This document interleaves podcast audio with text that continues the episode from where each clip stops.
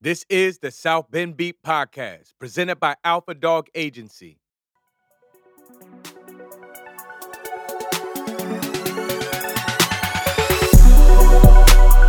Welcome to my city, bring you to my city, let you ride around my city, I can show you around my city. Welcome to my city, bring you to my city, I can show you around my city, it's my city.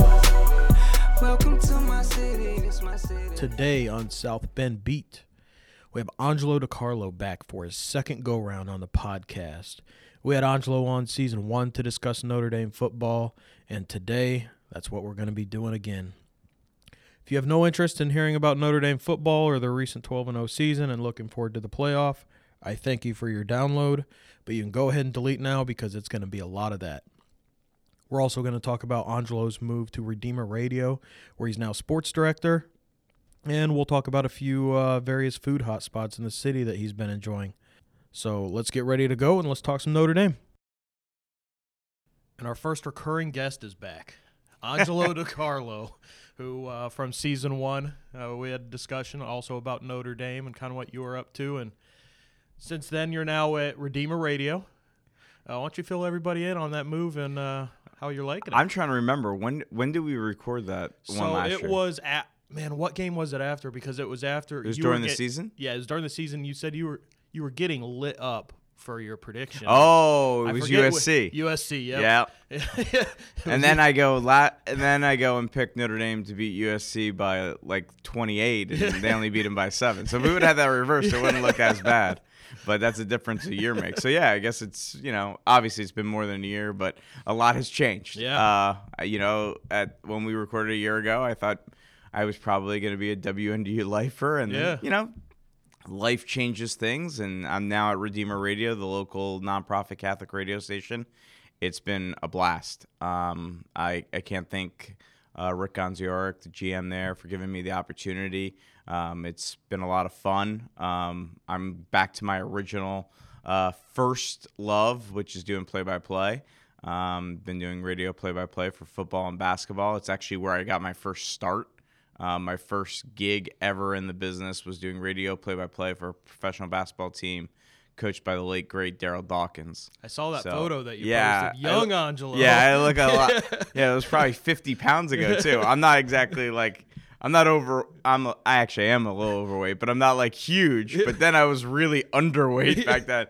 That was probably. How old were you in that photo? I think that was 2004. So I was, I was like 21, was 22 like years solid old. Solid 14, 15 years ago. Yeah, that was a while ago. So I caught a break during college and got started. So we're doing that. We hosted a Notre Dame football show on Notre Dame FCU's Irish Sports Saturdays every Saturday at 9 a.m. during football season. We'll do our bowl special on December 29th at 9 a.m. on Redeemer Radio 95.7. And then we also did a high school football show from 6 to 7. So that was cool because we're broadcasting the St. Joe and Marion games for football and basketball. But what we were able to do with that high school show is talk about everybody. It seemed like it was very popular. Yeah, and it was a lot of fun because we were getting everybody on, whether or not it was – Penn's coach Corey Yeoman or Northwood standout Bronson Yoder or Mishawaka's Chris Harness. We were trying to spread the wealth, getting everybody on because really there was no show like that in the area. Right. There's a lot of great shows that are covering Notre Dame and everything like that, and obviously we are as well. But there was no show dedicated just to high school.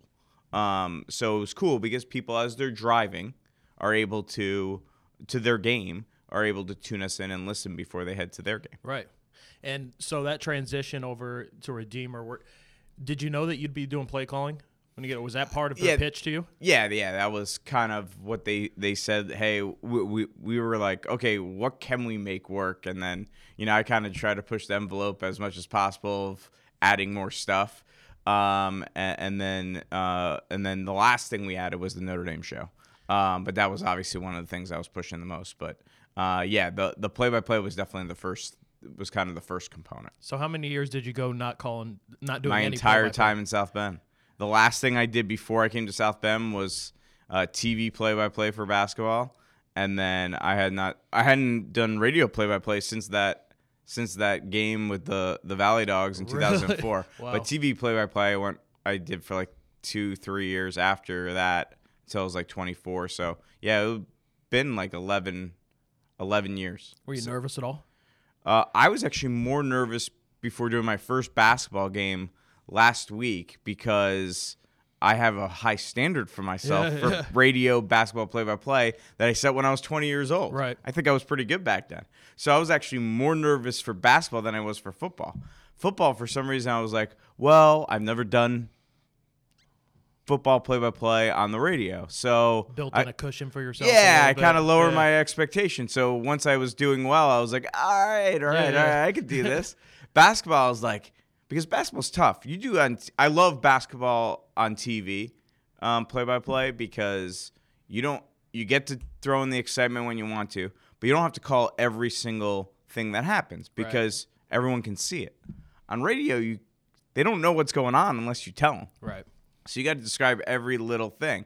So it's like remembering all the terminology that you want to throw in there that I always laugh about because some of the stuff there's like, he has it at the elbow. Like anyone listening, how many people listen? You know where the elbow is? Do I? Yeah. Well, yeah, I know where the elbow is. Okay, where's the elbow?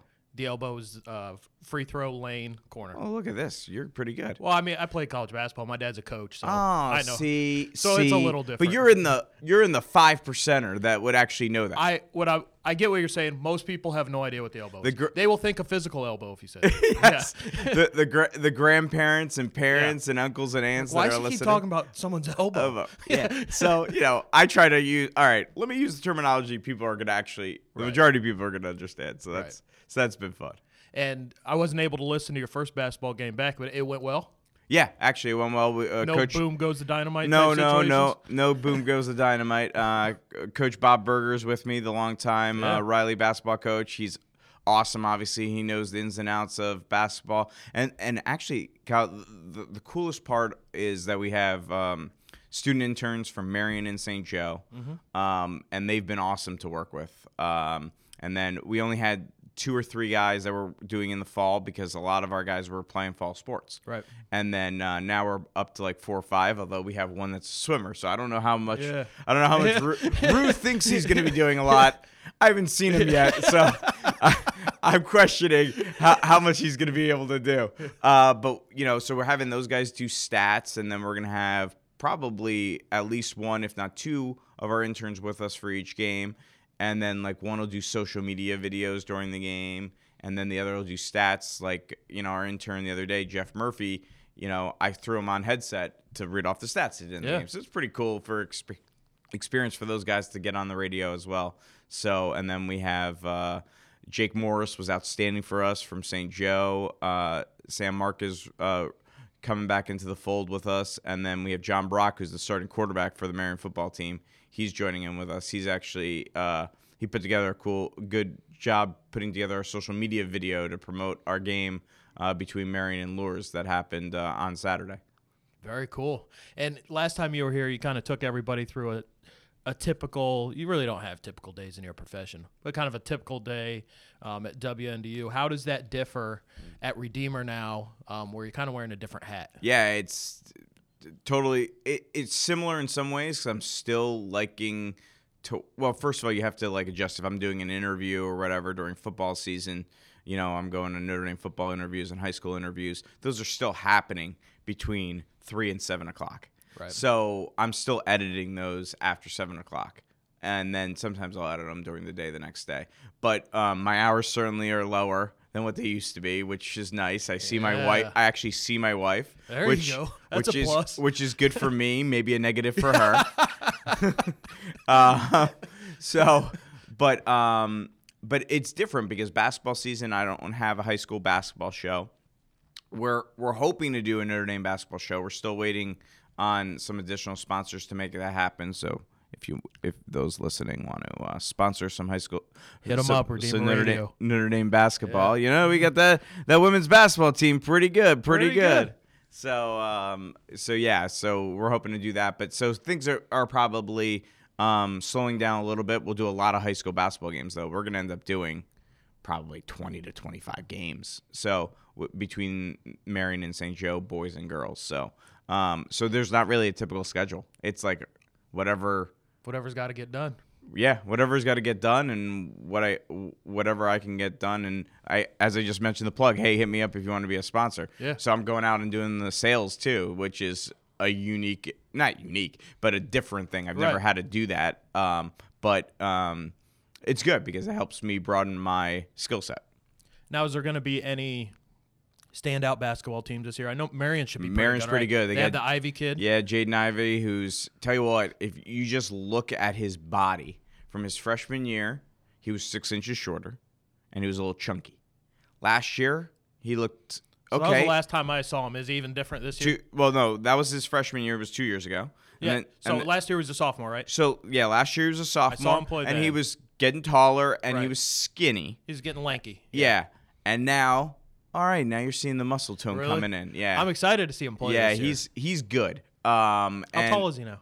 I think he's like 6'2". Yeah, okay. So he's right in that perfect range. And I've seen him in a couple of practices and scrimmages, and he's good. I mean, you could see why. Oh, because at first I was hearing I knew he was a D1 kid. But I was hearing Notre Dame, Purdue. Purdue offered right off. And Notre Dame did too now. And I was like, okay, I guess there's potential there. And then I saw him, and I was like, oh yeah, okay now. Yeah. Because that's how much of a jump he made from last year. Wow. From all his work in AAU ball, I'm like, oh yeah, this makes total sense why he's getting offered left and right by all these big schools. He's legit now. He's in that Demetrius Jackson, Devin Kennedy, Marion pipeline. I mean, Marion's produced some great players. They pumped out some talent. Yeah. So. I watched the Riley-Marion game last year. Oh, that was a great game. And I think it was an overtime game. Yeah. And Riley kind of had to come back to pull it out. Demeezy kind of did Demeezy things. Yeah. But the Ivy kid played really well in that game. Yeah, that was probably the toughest test Riley had the whole regular season. I mean, no one put him on the ropes more than them. The only other team I can recall that really – put him on the ropes during the NIC play was John Glenn actually did, which was a little bit of a surprise. They may have taken them for granted, and then for three quarters it was a dogfight. John Glenn could shoot, but yeah. They, especially in that game. But Marion was legit last year. I mean, they lost on a free throw with 0.2 seconds left to Culver Academies in the sectional. Culver Academies went on to win the state championship. So that's how close they were to being that team that might have represented the North. I mean, everyone goes, oh, they lost in sectionals. Yeah, well, they lost to the best team in their class. Yeah. So it's like they were really good. Now they lost Michael Hemingway, so that makes that a little bit more difficult for them. But again, Jaden's that much better of a player, and then they got a lot of tools around them. Yeah, I mean, they have a lot of other sides. They might be guards, some of those other sides, but they have some good shooters over there. Yeah, I think they have a lot of good talent, whether it's Kyron King or Coley Quinn, who's so they got a lot of good players. And one of the things that was really interesting, we did an interview with Kyron King last week to promote the Marion Lures game, and Coach Berger asked him something generic about you graduated a lot of good players. How do you guys make up for that this year? And as a senior, the first thing he immediately said was, well, we got Jaden Ivey. How often do you hear a senior immediately mention an underclassman as the player that's going to be their difference maker? Yeah. That says a lot, not only about how much they respect his talent, but how much they respect the person. Because Jaden's getting all the headlines right now. And then I think maybe they'd be a little salty about it, but not at all. But not at all. Yeah. And he went out of his way multiple times in that interview, never asked about Jaden, brought up Jaden. So it shows you that they must have really good team chemistry over there. Yeah, exactly. Well, let's move on to some Notre Dame talk. All right. Obviously, just finished up a 12-0 season. What kind of preseason prediction did you have for them? I think I ended up going with 9-3. So did I. I had losses to. I definitely had them losing Northwestern, which in hindsight I don't think was a bad pick. Yeah. I mean, Northwestern was a good team. Northwestern was a good team. I think I had them losing to Stanford or Virginia Tech, and maybe I think I went Actually, all three. I think it was Stanford, Virginia Tech, USC. Or Stanford, Virginia Tech, Northwestern. Yep. I don't know why I thought they would go 5-0 on the back end, which is the part that was the hardest.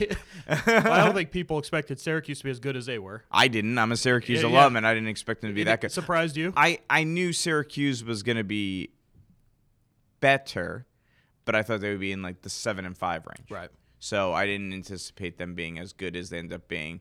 And I would have loved to have seen Eric Dungy have finished out that game to see what they could have done. But I still think Notre Dame was going to win by 21 points. They were dominating even when he was in the game. But it would have been nice to see if what at least my alma mater could have done if their starting quarterback and main player was in the game the whole time. But I think Notre Dame showed that was their best game of the year. It was. I mean, they were fantastic in that game. I agree. And did you, before we get into certain personnel here, was there ever a time this season? I mean, they didn't trail a whole lot this season. I think USC was the first time they trailed by double digits. Was there ever a time in a game where you thought they're going to lose this game? Well, a lot of times during games, I start going, uh-oh, because I think of previous teams. Right. It's not fair to the current players because they weren't those guys.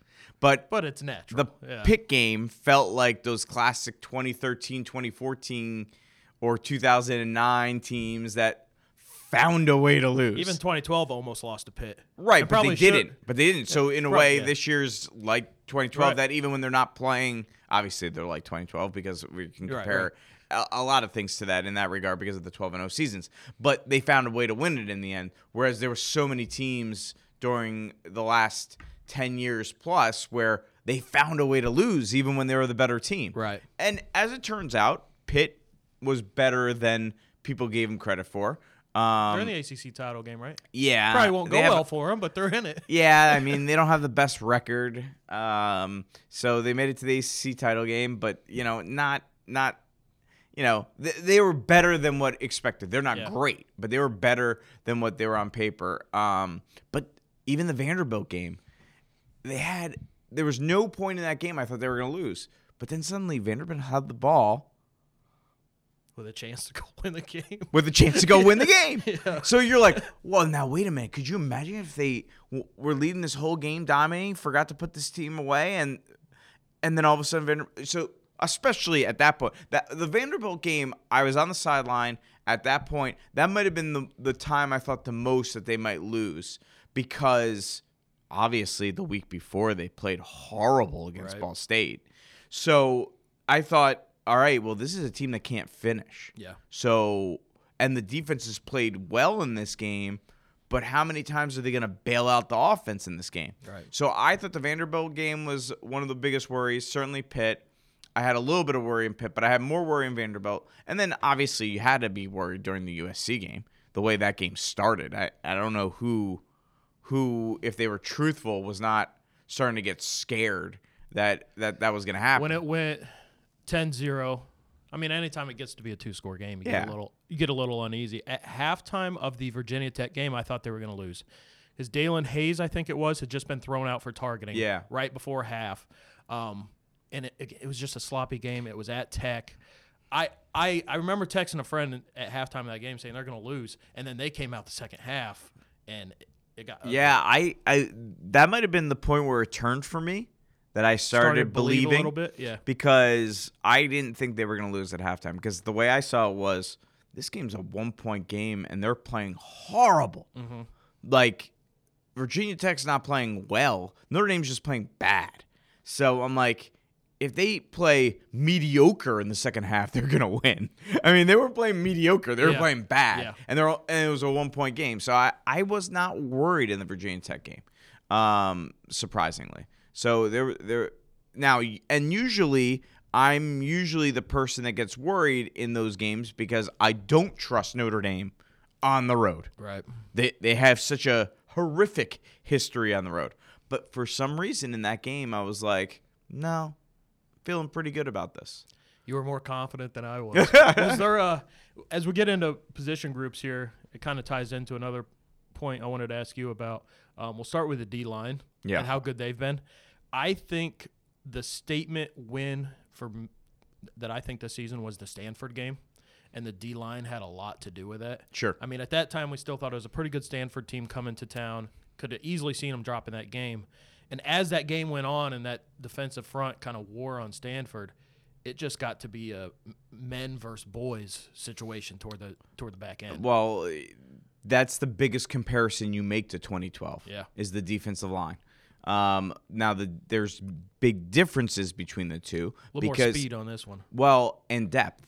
Mm-hmm. That one had put a lot of bodies at you. That one had the big boys, Intuit, Nix, and Capron Lewis Moore, but not many other guys played. Right. Whereas this one, you've got like 8 guys playing. Legitimate snaps, not like a guy coming in for only 3 snaps. You got guys playing left and right, and you know, you don't even mention guys like Jonathan Bonner and Kurt Heinisch too much. Yep. But those guys are getting it done in a big way. And then you've got Khalid Kareem and Dalen Hayes and Julian Aquara and Jerry Tillery. I mean, these guys are all getting it done. I think I missed somebody. I can't think of who I missed. I might have missed somebody there. But anyway, they're rotating in, and they're all getting it done in a major way. And I think that's kind of where it starts. And if Notre Dame has only had that twice in my 12 years covering them. Yep. And they went undefeated in the regular season. Both times they've had a defensive pass rush. 24-1 at this point in those 2 seasons. Yeah. We'll forget about that one, but I have a hazy memory of that night. Real quick, I'll give you a side. Let me give you a side story on that night. Heading into the night, so we did for at WNDU we did a lot of pregame coverage. You know, we were on from 5 to 6:30 during the newscast on a ton with my late great friend Jeff Jeffers down on the field, and then we did our bowl special. I think the bowl special was from maybe we went from 7 to 8. That I think that sounds right. I think it was 7 to 8. It was either 6:30, 7:30, or 7 to 8. I can't remember which of the two. So we did our bowl special. You know, Lou Holtz wandered over from the game day set and from the ESPN set and came on. He just jumped on with us or whatever because him and Jeff are boys. And so we had this huge plan for postgame. We're like, all right, Jeff will be live on the field. Angel's going to be live from the locker room because we had all access there, which could have gotten a little tricky. But Angel's live from the locker room with interviews. Maureen and Chuck are going to be anchoring from the station. Kevin Lewis will be at Brothers. Barbara Harrington's going to be at Corby's. And then it's 14-0 in the first quarter. And I can't remember what was cut first. It was like pull Kevin. Oh, no, and then someone was live from the Joyce Center. People are starting to leave here. All right, you're out. You're not in from the Joyce Center. And then it was like 21-0. All right, we're taking one of the bar shots out. All right, it's 28-0. All right, Mo's leaving. All right, we're not doing the locker room. All right, that's it. Chuck is going to come on for 7 minutes, toss to the press conference, and that's all we're showing. And it was still like 6 minutes left in the second quarter. But that's how quickly things – and I don't remember a thing about that game. Anything. I remember two things about that game. I remember really just one. The other one's kind of – I remember Bama coming out of the tunnel and DJ Fluker looking like a human being I've never seen before in my life. And thinking Notre Dame may be in some trouble tonight. They were just some big boys. They were so big and talented. Oh yeah. But it was like that was crazy. I just remember how crazy it was that we had 9 cameras and we had 9 locations. It felt like, and then it was sniped one by one. by 7 minutes left in the second quarter, it was like one camera on Chuck, toss to Brian Kelly press conference. Good night. So another comparison to that team and this team, offensive line play. This year, it seemed like it might have been tricky going into this year. Lost Harry Heastand, obviously, to the Bears. Sure. Alex Bars had his injury. They've held up pretty well, though. They've had to move around a little bit more than I think they wanted to, but they've held up pretty well. You know, I still think they're a liability. And I don't think that 2012... Especially if they play Clemson in the first round. I don't think the 2012 offensive line was a liability. You know, obviously there's some really good talent on there. You know, Braxton Cave was at center, our local kid from Penn High School, and I think they had a good offensive line that year. I don't think they were as good as the offensive lines last year. No, but they were definitely better than this one. The run game is, I just don't know what to make out of it. You know, they don't get many yards, and then Dexter runs off one for 50 yards. Seems reliant on the home run hits. Yeah, and I guess if it happens every single game, does that mean it's going to happen every single game? You can be the optimist and say, yeah, they're proving it. Or you can be the pessimist and go, well, that's a dangerous way to live. Clemson or Alabama or Georgia or Ohio State, I'm not going to say Oklahoma because you'll get a lot of big runs against Oklahoma. You might not want the big home runs because you might want to stall out that clock a little bit. But, yeah, so that's my biggest worry is that and that I put more on the offensive line because it seems like when they make the play, if Dexter finds the hole, he's going to make the most out of it. Probably gone. So I'm wondering if all those yards that are like, all right, he only got 2. He only got 2.5. I'm not saying they're bad.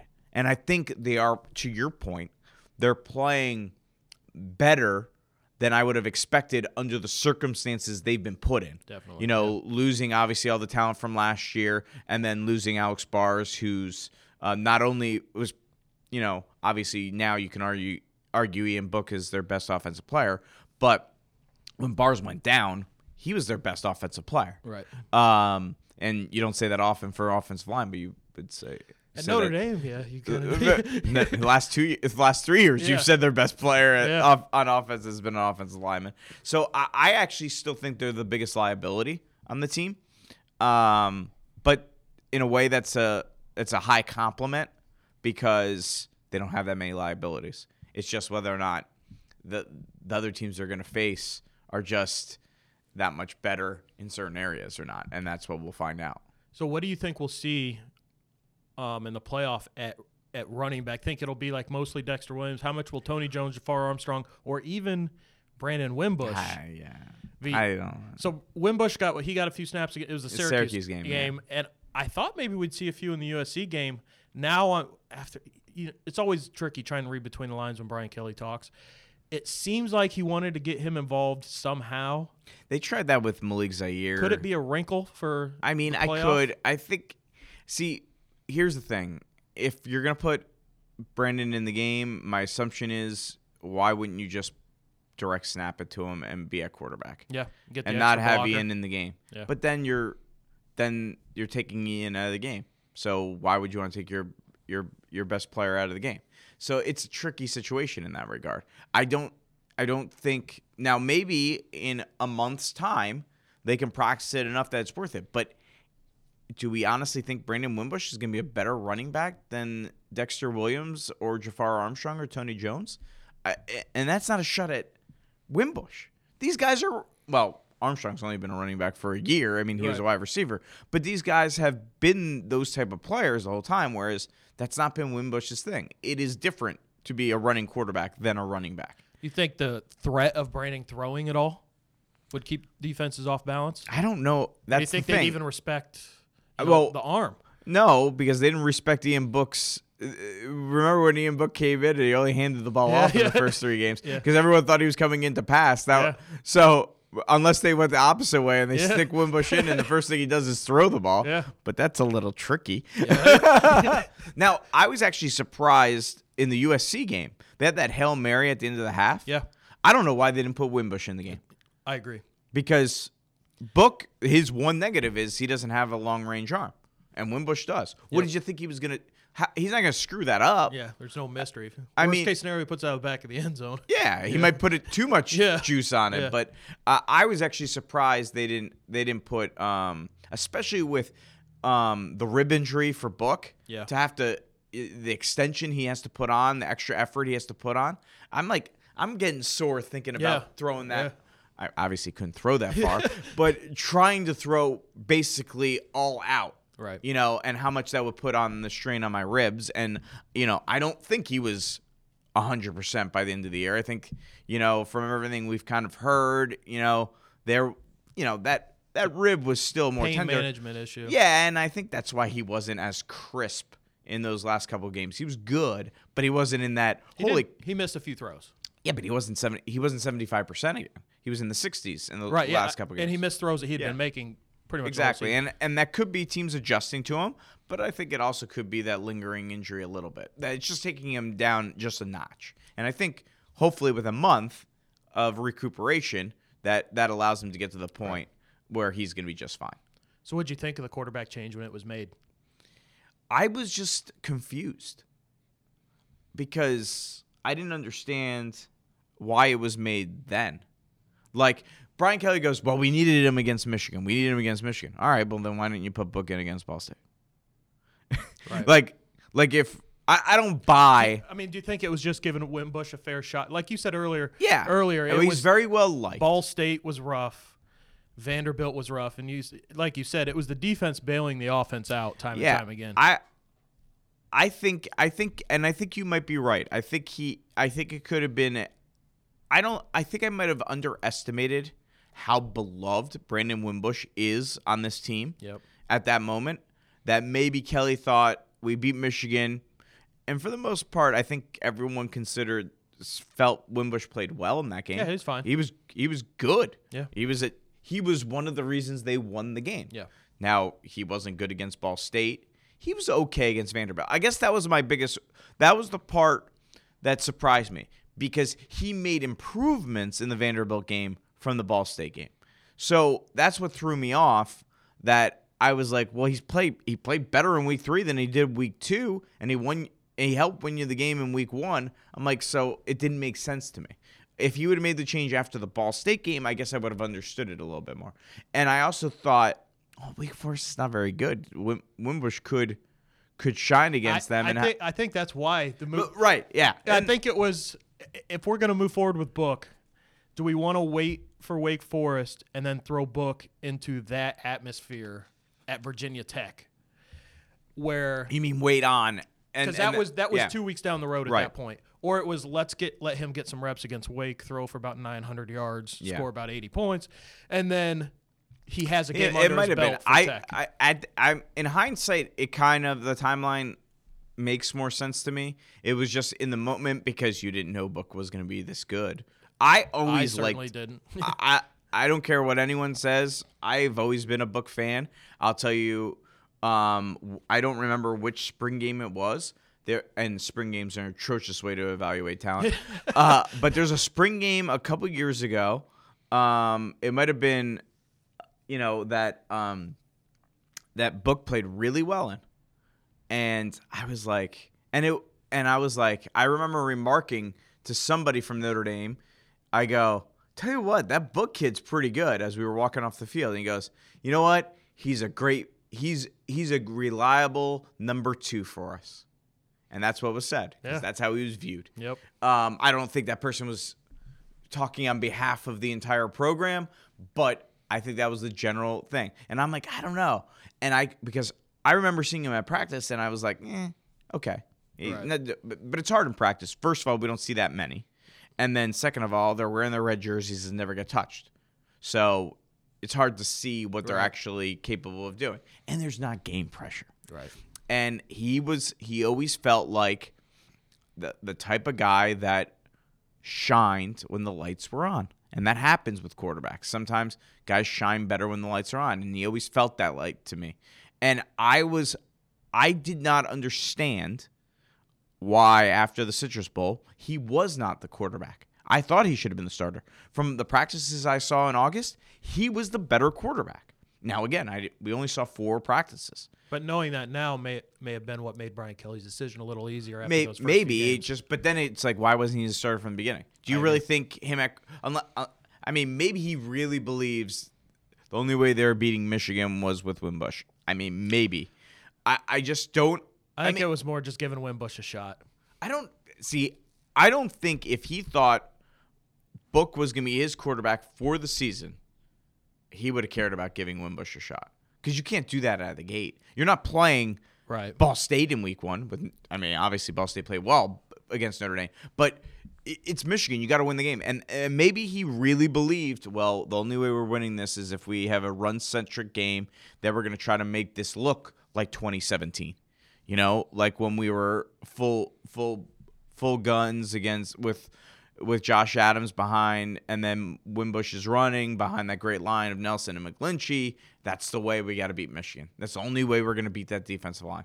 And you know what? They won the game, and they played well, and he was right in that regard that Wimbush won the game. The question is, if Book's in that game, and I don't know the answer to this, do they lose? Do they win by the same margin? Or do they win by 21? Right. I have no idea. So, and we'll never know that, obviously, right? So, but the way I just, Wimbush was so bad in the Citrus Bowl, and Book just made plays. And the most underrated thing Book does is the way he runs the ball. No one gives him any credit. He's great at scrambling and finding the pocket and running for 10 yards for a first down. In the Citrus Bowl, he did that a ton. And that's why I was surprised, because LSU, you know, facing LSU, I was like, well, he played a pretty good team in LSU. You know, I mean, they weren't certainly a good defense. Right. A good, that's what I mean. Yeah. They had their weaknesses on offense, but they were a good defense, and he was doing well against them. So I thought he should have been the starter from the get-go. But then when Wimbush played the way he did against Michigan, I was like, oh, okay. And then obviously when it materialized, I was like, see, I told you people. And I think it's just those week twos and week threes. I think it was just a purely Virginia Tech move. Because if you do let Brandon go back out for that Wake Forest game, or Stanford move. I know the road game, but you know, you're still thinking Stanford's good. You may not want to start Book first game against Stanford. Right. And if you let Brandon go play in that Wake game, he's likely going to put up big numbers, which makes it that much more difficult to make the move. Go to Book. Yeah, you're right. I think that could be. It caught me off guard, but obviously it's worked out pretty well. Ian Book's pretty good. That was one of the most, you know, it's crazy. If that doesn't work out, we could be back on the should they let Brian Kelly go range. Absolutely. You know, it was a ballsy move, 100%. If that bombs in his face, people will be throwing that in his face. So it's crazy to think how much guts he had to make that move, whether or not it was the right decision. I don't know how many coaches would make it, so I give him credit for that. Because, and maybe that atrocious season 2 years ago where he didn't know what he was going to do with the quarterbacks. Right. And I like Malik Zaire, but Malik was never destined to be a backup quarterback and be able to handle it. Right. You know, he was chirping a lot in the locker room and upset. And in a way, you understand why. Mm-hmm. Because you're told, don't worry, you're our guy when you come back, because no one knew Kaiser was going to be the way he was. But Wimbush, Wimbush is up there with me with, like, Dane Crist in terms of guys who have – and Tommy Reese – guys who have handled getting benched insanely well. Mm-hmm. Like, they're not happy about it, but they're teammates first. And people underestimate how important that is. Like, Dane Crist to this day is beloved by so many people. He didn't have the best career. And people underestimate how difficult it is. All these guys were superstars in high school. And especially Wimbush. Yeah, well, Chris was too. Chris was a what, 4-5 star? Yeah, maybe? Yeah, he was a solid 4-star. Yeah, he may have been a 5-star. Yeah, and you know, and Dane, you know, to defend them a little bit, I mean, the poor guy had 2 major knee surgeries, so I mean, he may have, if he would have stayed healthy, he may have. The talent was there. Yeah, and I think the injuries certainly played a factor. Right. But all those guys, and Reese included, I'll give you a good Reese story. You know, Reese obviously was the starter, and then wasn't the starter in 2012, and came in and did, as we always joked, he was the relief pitcher that came in and saved the day a couple times. And then I remember interviewing him in the locker room after the national championship game, and I said to him, it was just me and him. We were one-on-one, and I'm like, so Tommy, what's your plan? Are you planning to transfer so you can play somewhere else next year. And he goes, nope, I'm coming back. I'm a Notre Dame guy. I'm a Notre Dame man. This is for me. If I'm going to be the backup, then I'm the backup. I'm going to try to be the starter, but if I'm the backup, I'm the backup. These are my guys, and I'm coming back. I have no interest in transferring. And then, obviously, as it turns out, Golson gets thrown, suspended from school, rescinds of getting his opportunity, but he was willing to come back and be a backup quarterback instead of transferring again. And now he's the quarterback's coach. So you can imagine the way he's mentored these quarterbacks. Yep. So many people gave Tommy Reese so much crap over the way, these guys. He took a lot. Of how these guys have not been developed. Well, I hope you're eating those words now, yep, because not only has he clearly helped develop Ian Book, but he's also made sure that these guys remain friends, team-first guys. Now, maybe it wouldn't have mattered who the quarterback coach was. Maybe Brandon Wimbush is that type of personality that he would have been that way no matter what. But I'm gonna say I totally give Reese credit as part of the equation of a person that helped get him to that mindset. And I know for a fact that Wimbush has always been a good guy because I remember at the Fiesta Bowl, 3 years ago or whatever, he was still the third string quarterback and he hadn't played. And there was a bowl event where they went to IKEA and they were helping make beds for kids who had never had a bed before. Mm-hmm. And of course, Corey Robinson was literally on the ground physically making beds. Makes sense. Of course. Yeah. I mean, and Wimbush was really cool. He was hanging out with his kid. And then at one point, I was talking to Brandon for a little bit and he was like, oh, this is a lot of fun. And all of a sudden, 5 minutes later, I see Wimbush and he's like all frazzled. I go, what's wrong, man? He goes, I can't find my kid. I go, what? And then we look over. I go, oh, he's hanging out with Corey. Of course. There was like four kids left their players. They ran away to go, look at this guy making all the beds. But Brandon was really good to the kid. And then he went over and he was helping out with Corey, I think, too. So I always knew he was a good person. So, and then sometimes you get to a point where being the quarterback of Notre Dame changes you a little bit, yep, once you get that fame. And I don't think that ever happened with him. And he had to take a lot of crap. Yeah. And he remained a positive guy. And, I tell that story earlier about Kyron King giving credit to Jaden Ivey. Yeah. Well, post game after Wimbush gets back in there with Book having the injury and unable to play on the last home game against Florida State, and Wimbush gets in there, we're talking to Wimbush about how difficult it was to get benched. And he goes out of his way to say, but obviously, paraphrasing, he basically said, it was the right call. Book, look what Ian's done. He's done an awesome job. Who says that? Yeah, that's wild. Yeah. You know what I mean? He went out of his way to say that. He wasn't asked, what have you thought about Ian Book's performance? That would be a fair answer than to say then. You're right.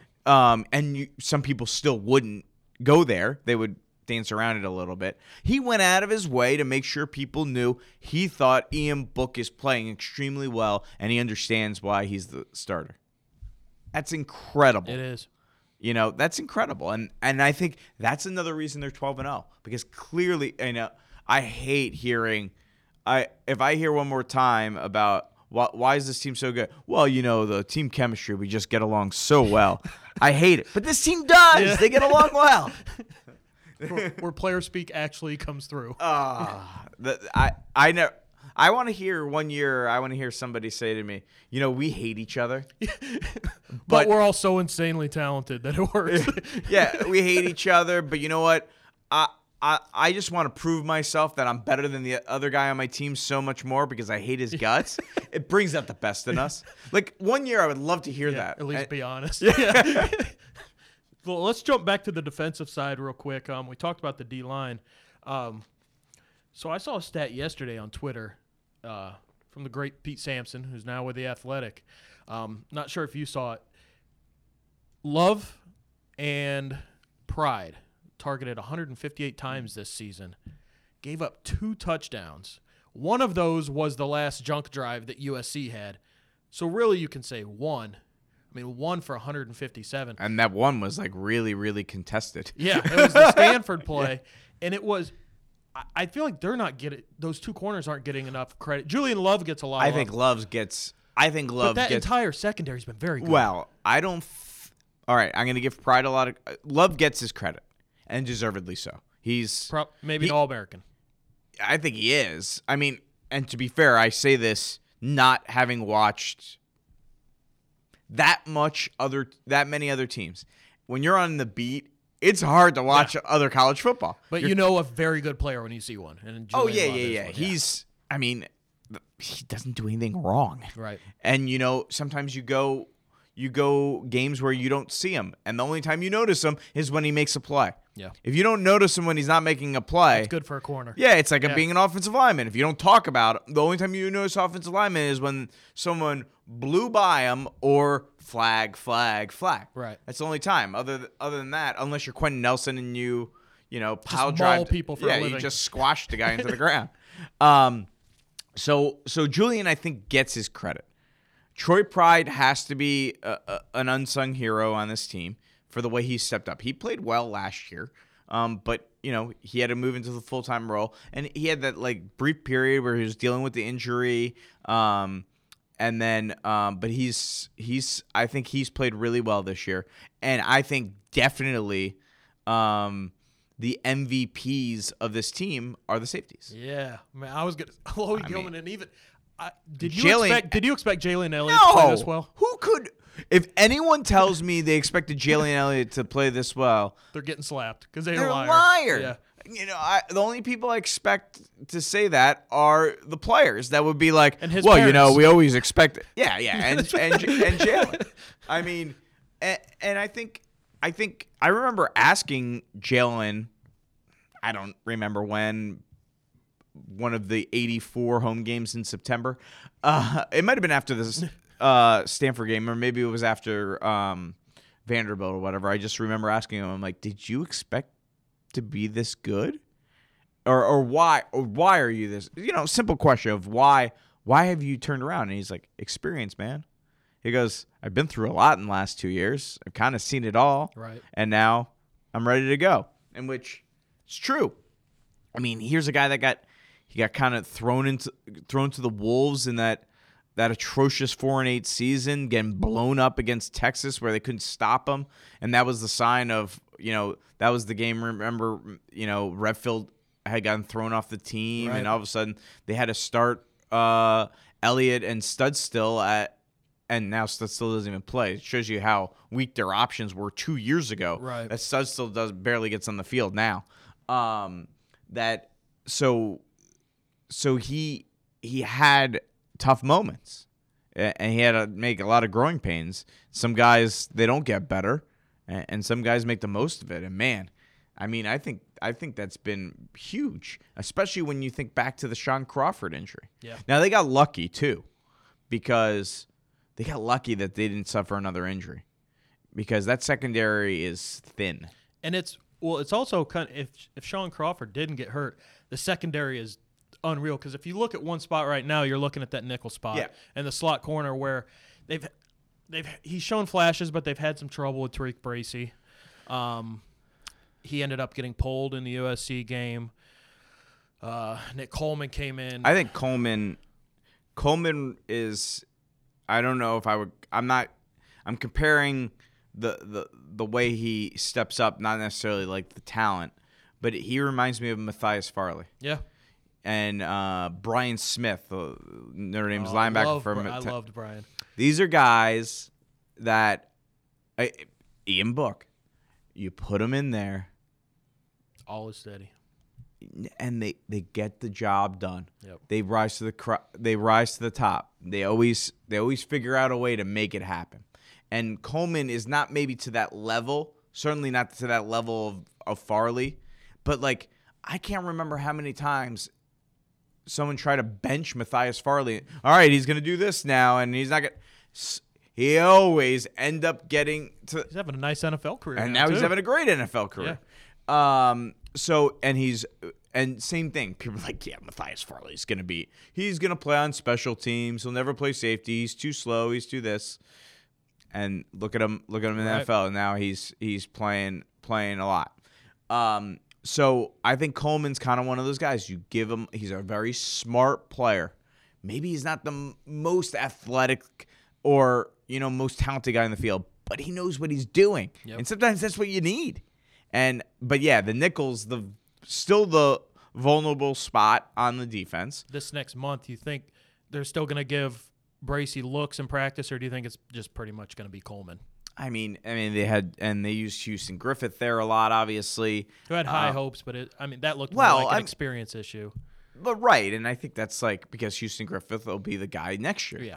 Or I guess it could be Crawford because he's trying to come back, which is incredible in and of itself. Right. But it's interesting, though, you mentioned, and I can't remember who said this recently, but it was a very interesting observation. If Sean Crawford doesn't get hurt and has played this whole season, was Nick Coleman going to start at safety? Yeah. And how much that would have changed things. Because if Jalen Elliott rotates in and doesn't get that full-blown opportunity, does he not materialize to the player he is now? So I'm not saying they're better off. It was just an interesting thing, and I can't remember where I heard that. Because in that situation, you're kind of robbing Peter to pay Paul. Yeah. I was just that's really weird to think about. And I go, that's really interesting. I guess that's possible. You never know. So that's an interesting thought. So how important do you think Drew Tranquil's been to this? I don't want to have you here for a few hours, but if you could sum it up quickly, he's been just unreal. Here's the thing: how many players on that defense could you say is the MVP of the defense? Like right now, let's go through. You could say Tillery. You say so. Starting up front, you could say Tillery. One of those DNs. Could you say? Nah. All right. So let's go: Tillery, Coney, Tranquil, Love, Gilman. There's five right off the bat. Yeah. You got half the defense that you can name off as MVPs, right? And I still think Tranquil is probably the MVP, even though I think I gave it to the safeties like 5 minutes ago.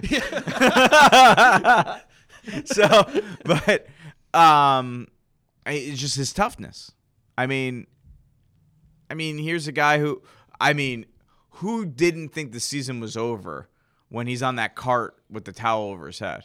Well, going further than that, even after that, when you hear high ankle sprain, it's usually like a month injury. Yeah. Or at least he's out for the next, at the worst, he's out the next 2 weeks. Right. Which means you had to go to Northwestern. Yep. I had said on our radio show, Notre Dame FCU's Irish Sports Saturdays at 9 a.m. Plug. December 29th, bowl special. I had said the lack of depth at linebacker was unquestionably my biggest worry for the team the whole season, because nobody's been playing behind Tranquil and Coney and Bilal. They hadn't played anybody. Right. And then he gets hurt, and all of a sudden it's like, and nobody thought he was going to play against Northwestern. I was talking to people on the sideline an hour before the game. They're like, he's not playing. And I'm like, can I report that? And they're like, I wouldn't. I go, what do you mean? You just say he's not playing. He goes, there's no way he's playing. But if anyone's going to play, it's going to be him. He's been arguing all day. Yeah. And I'm like, all right. He goes, I wouldn't report anything because I don't know what's going to happen. So, but we were forewarned. Yeah. Don't do it. Yeah. You can't trust him in a good way. He'll figure out a way. Yeah. And Jordan Markeith actually played well in that game. He did. He wasn't Drew Tranquil, but considering the circumstances and having not played a lick all year, he played well. But then Tranquil got in there for whatever it was, 10 plays. He ended up with 5 tackles. Yep. It was crazy. So, yeah, his toughness, and I thought Brian Kelly had an incredible quote about him, how he said, Tranquil was a captain last year, but he was almost a guy that the players could not imagine being, because Drew is a straight-A student that is an engineering student, so it's not like he's taken – not that there's any really joke majors at Notre Dame, but he's at the hardest of the hardest ones. You know, he's constantly doing his church work. He's constantly doing community service. He's a top football player. So he's like, he's almost too high of a level of someone. And then he said, but this year, you know, people have seen how hard he's had to work to keep himself healthy and constantly. Now, again, a lot of this has to go with the fact that Drew is a fifth year. He is not doing that engineering schedule that he used to have to do.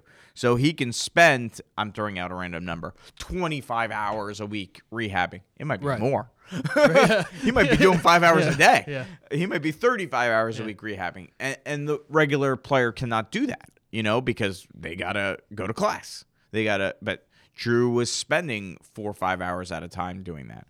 So that certainly has helped. But that also showed his commitment to doing that. That he was like, I have to do this. And, I think he has to be the team MVP, in my opinion, especially when you go to the fact of what happens if he's not in there. And as much as I like to give Jordan J. Markeith credit, clearly there'd be a big drop-off there if it was over a long period of time. So one thing I want to touch on here is an area of frustration for a lot of Notre Dame fans this season, the kickoff. Cover. I mean, it seemed Kelly was. Which version were you going with? I was going with like the kickoff coverage, or even just the failure of being able to put it out of the end zone. Yeah. It seemed like Kelly was kind of stubborn and wanting to make a move, but now I don't really get what their kickoff strategy is. I feel like Yoon could put it out of the end zone if he wanted to, but they still want to try and bait returns. I just think, or is he cannot put it out of the end zone? I think he. I feel like it's almost like he tweaks an injury when he puts it out of the end zone, because he did. He kind of like he strained his, I think it was his groin, And then he had to sit out. And then he had to sit out a game, which they said if they needed him in that game, he could have played, but they tried to rest him against Navy. But he and they had the bye week before that. So, you know, it's like they wanted to give him 2-3 weeks of rest because he had kind of strained it. I think, and they kind of, and Kelly had said that, and people didn't buy it. They're like, what does that even mean? He can't do kickoffs? How is that possible? But you might not want to mess with if the guy's making field goals. Right. You know, and I get the logic. You may not want to mess with it if it actually strains him. Right. You know, and apparently it does. And they might not have a choice because Dorr has not necessarily got the job done. But the problem. So you're at practices. They say that he. Well. Or at least you've been at practices where Dorr's been kicking. We've been. Well. Not they, really? Not you don't really. Get to see the kickoffs a whole lot? Well, first of all, here, I'll tell you what practices are. First of all, they don't let you. There's no practices during the season. Right. It's preseason only. We get about 3 or 4 practices. I think we got 4 practices. I was only able to go to 3 of them. And we didn't see too much kicking because they're on another. They're on like a third field. He just pounds kicks out of the end, but the game we'll get to the games and he just can't seem to do it. Well, no, he's definitely capable of doing it. He just hasn't done it, which is weird. Out of the one thing, like if you tell me he can't get the accuracy down on a field goal because 80,000 people, I think we can all understand the pressure on that. Just kick it, man, as far as you can. Seems kind of hard to imagine that you can't do it. But I think overall from the kicking game, Notre Dame's a lot of teams would take their situation with Newsom and Yoon.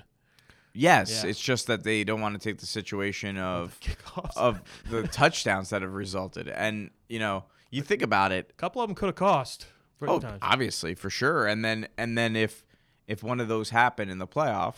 You're probably done. Yeah. Because that's what you can't have happen in that situation. You can't give up a freebie touchdown.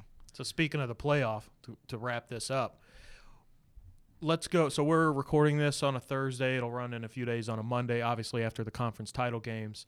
The widespread thought is it will probably be Clemson if everything goes to plan.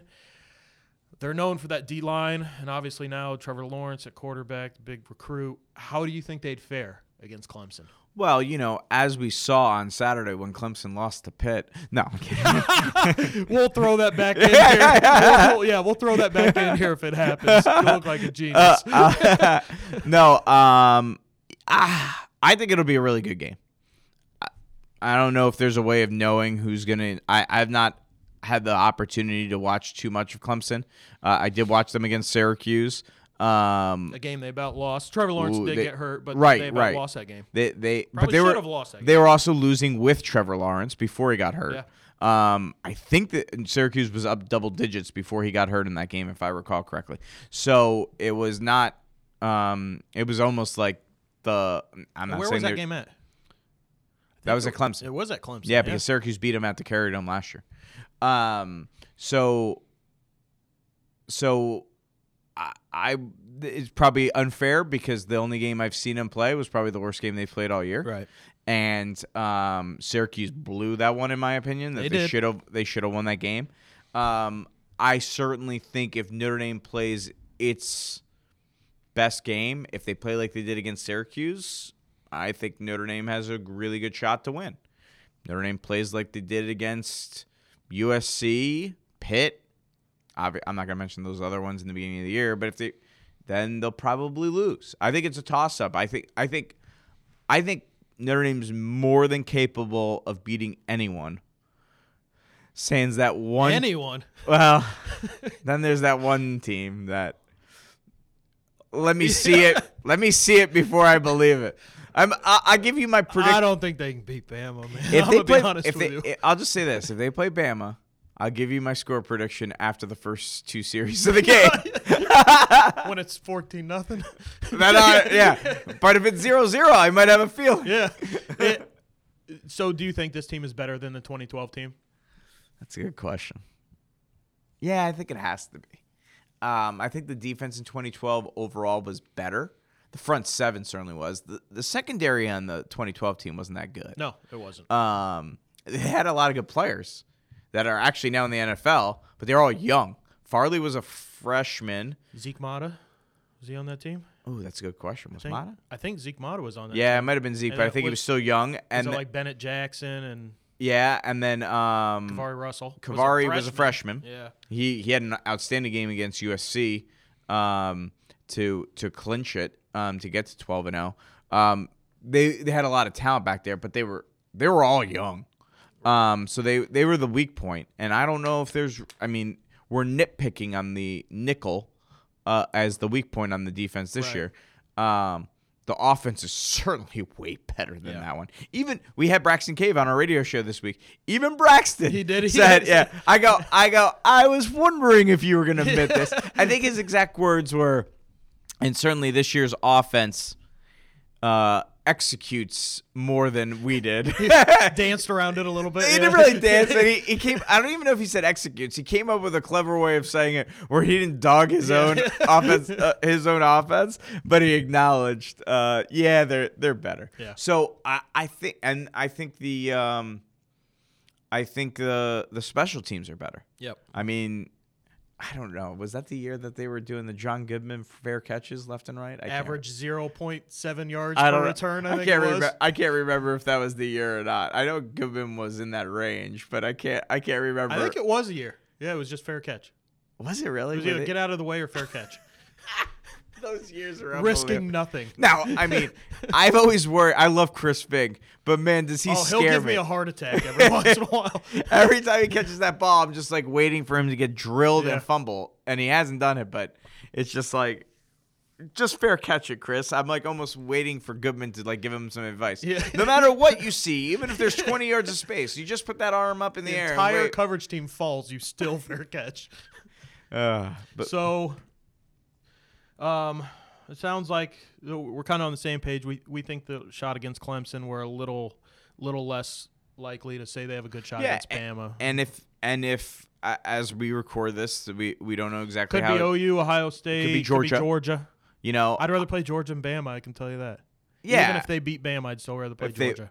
Okay. Well, this is going to look really bad when they beat Bama 56-0. I'd still rather play Georgia.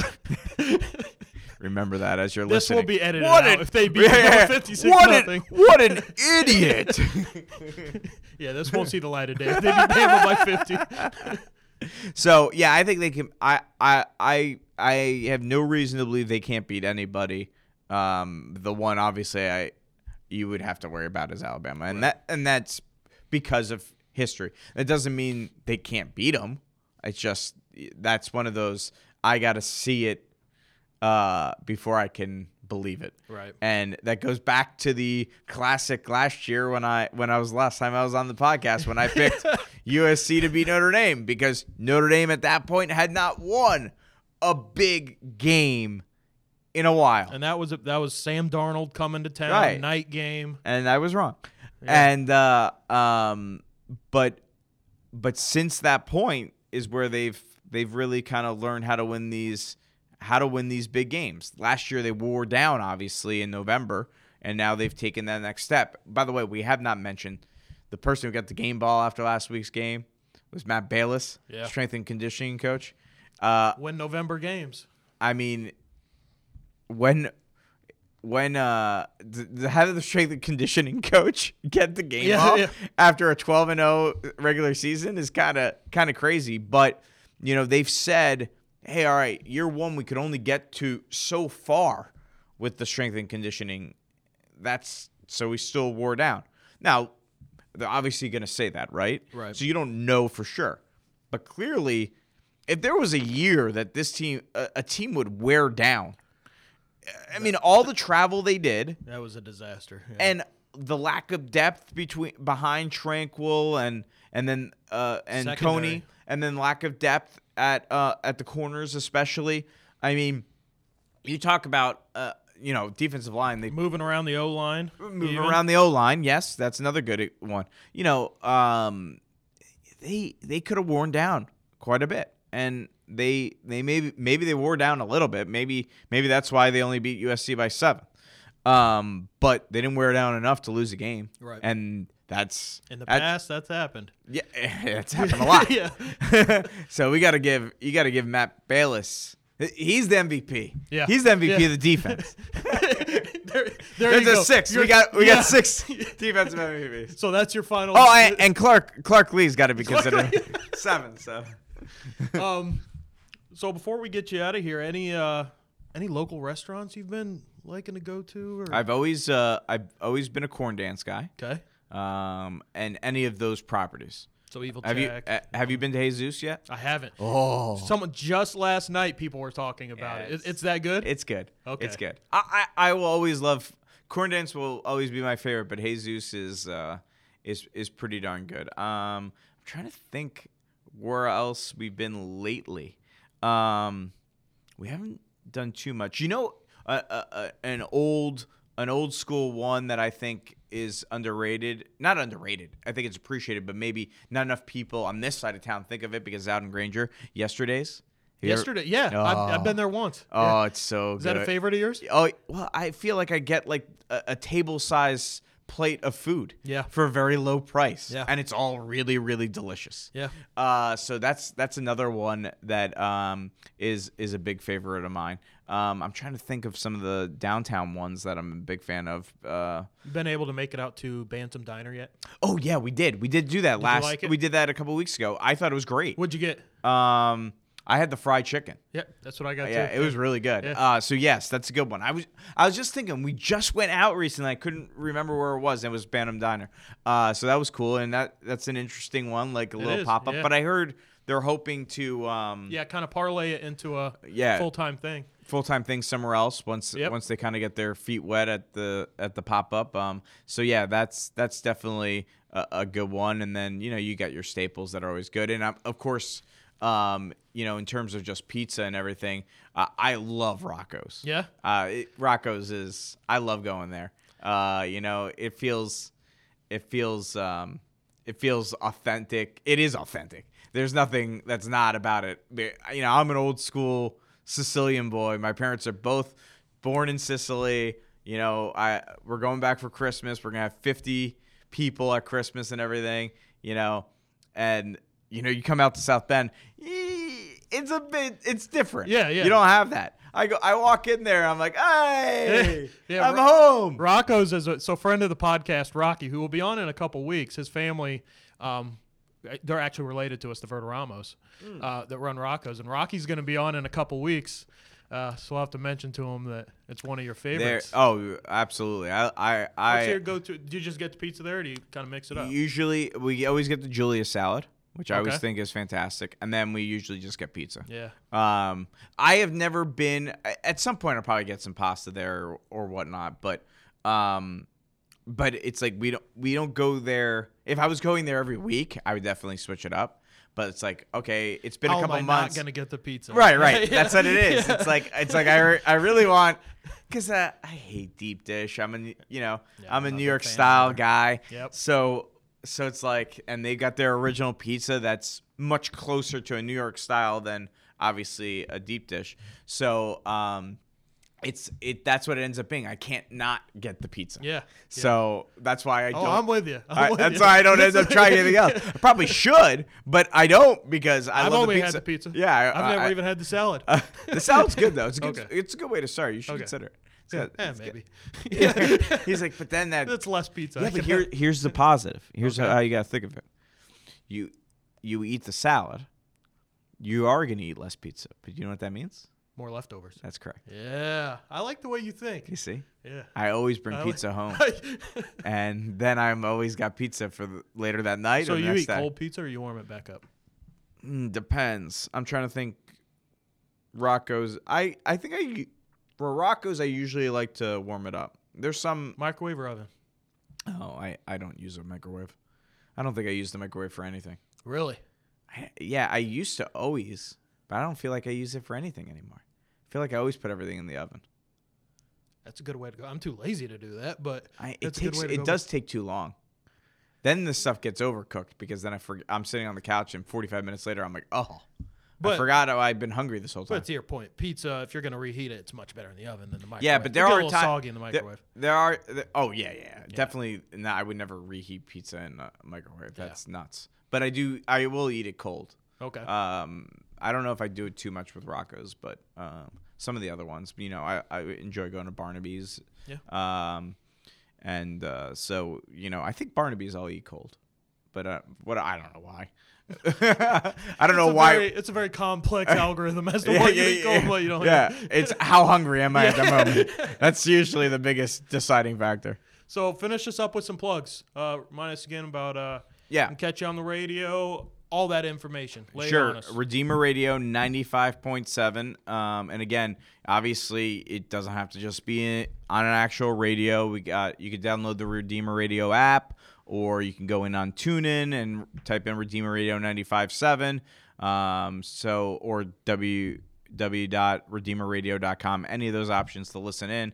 Again, we're going to do 20 high school basketball games between St. Joe and Marion, and then we'll have our Big Bowl special on Notre Dame football December 29th at 9 a.m.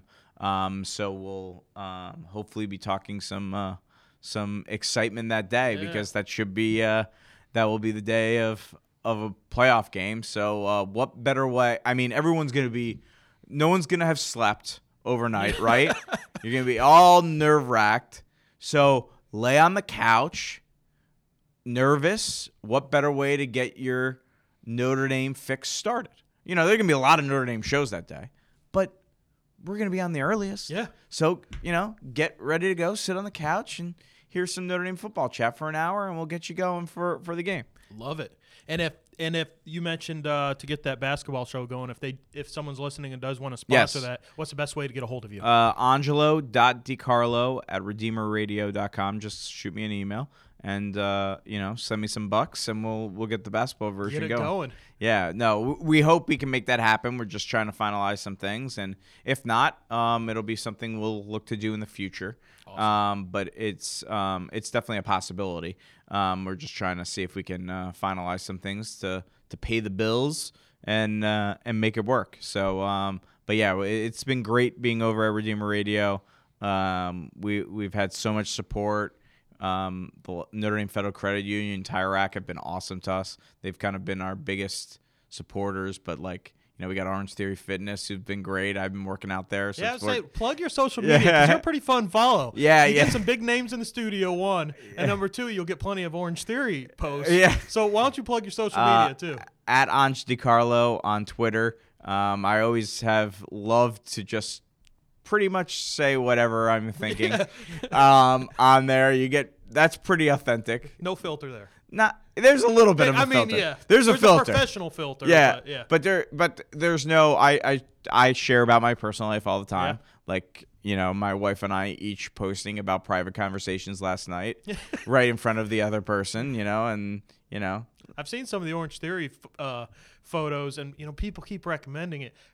It looks like a lot of hard work. Well, to be completely honest, here's the thing that's awesome about it. And this is truthful. I'm not just saying this because it's a sponsor, because I went a year and a half ago. My wife's been going since they opened. She loves it.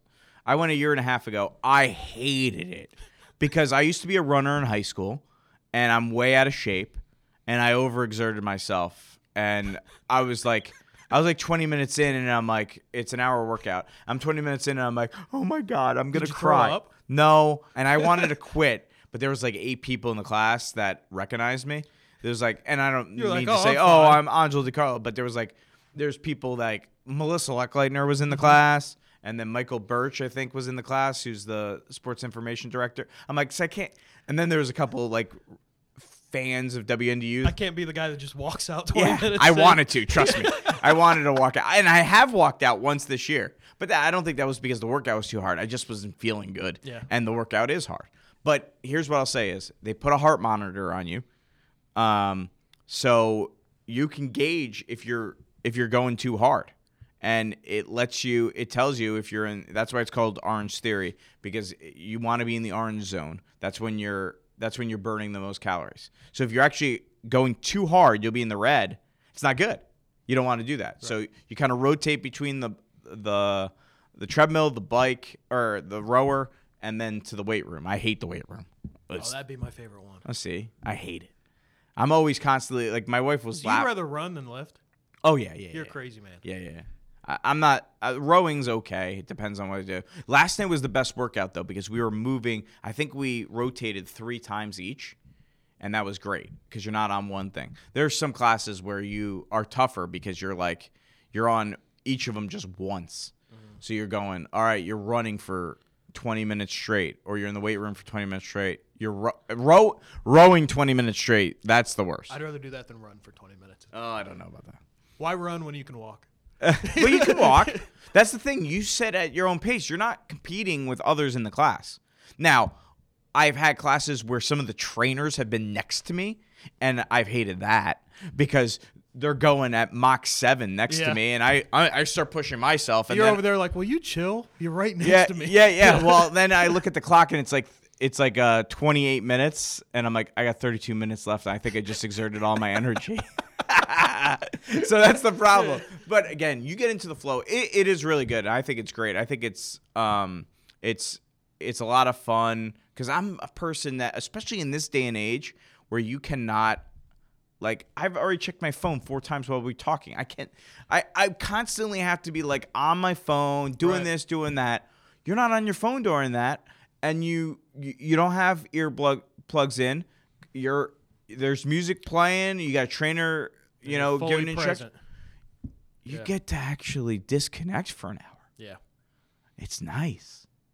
Yeah. You're actually fully disconnecting, and – you don't feel like, oh, my gosh, I wonder if someone texted me or tweeted at me.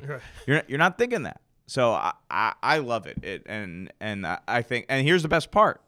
You can go first workout free.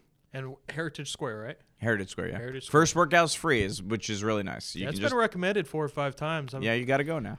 Now you got to make sure you tell them I'm the one that gave you the recommendation. Yeah, roll in. All right, honestly, send me. Well, thanks for coming back. Yep. You are officially a recurring guest of South Bend Beat, the first one, and hopefully next time I come back, I'm still with Redeemer Radio, and you don't cause me to switch jobs again.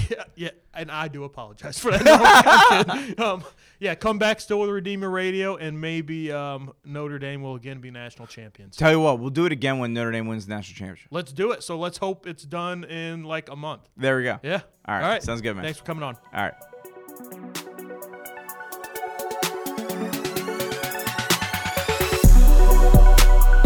Welcome to my city. Bring you to my city. Let you ride around my city. I can show you around my city.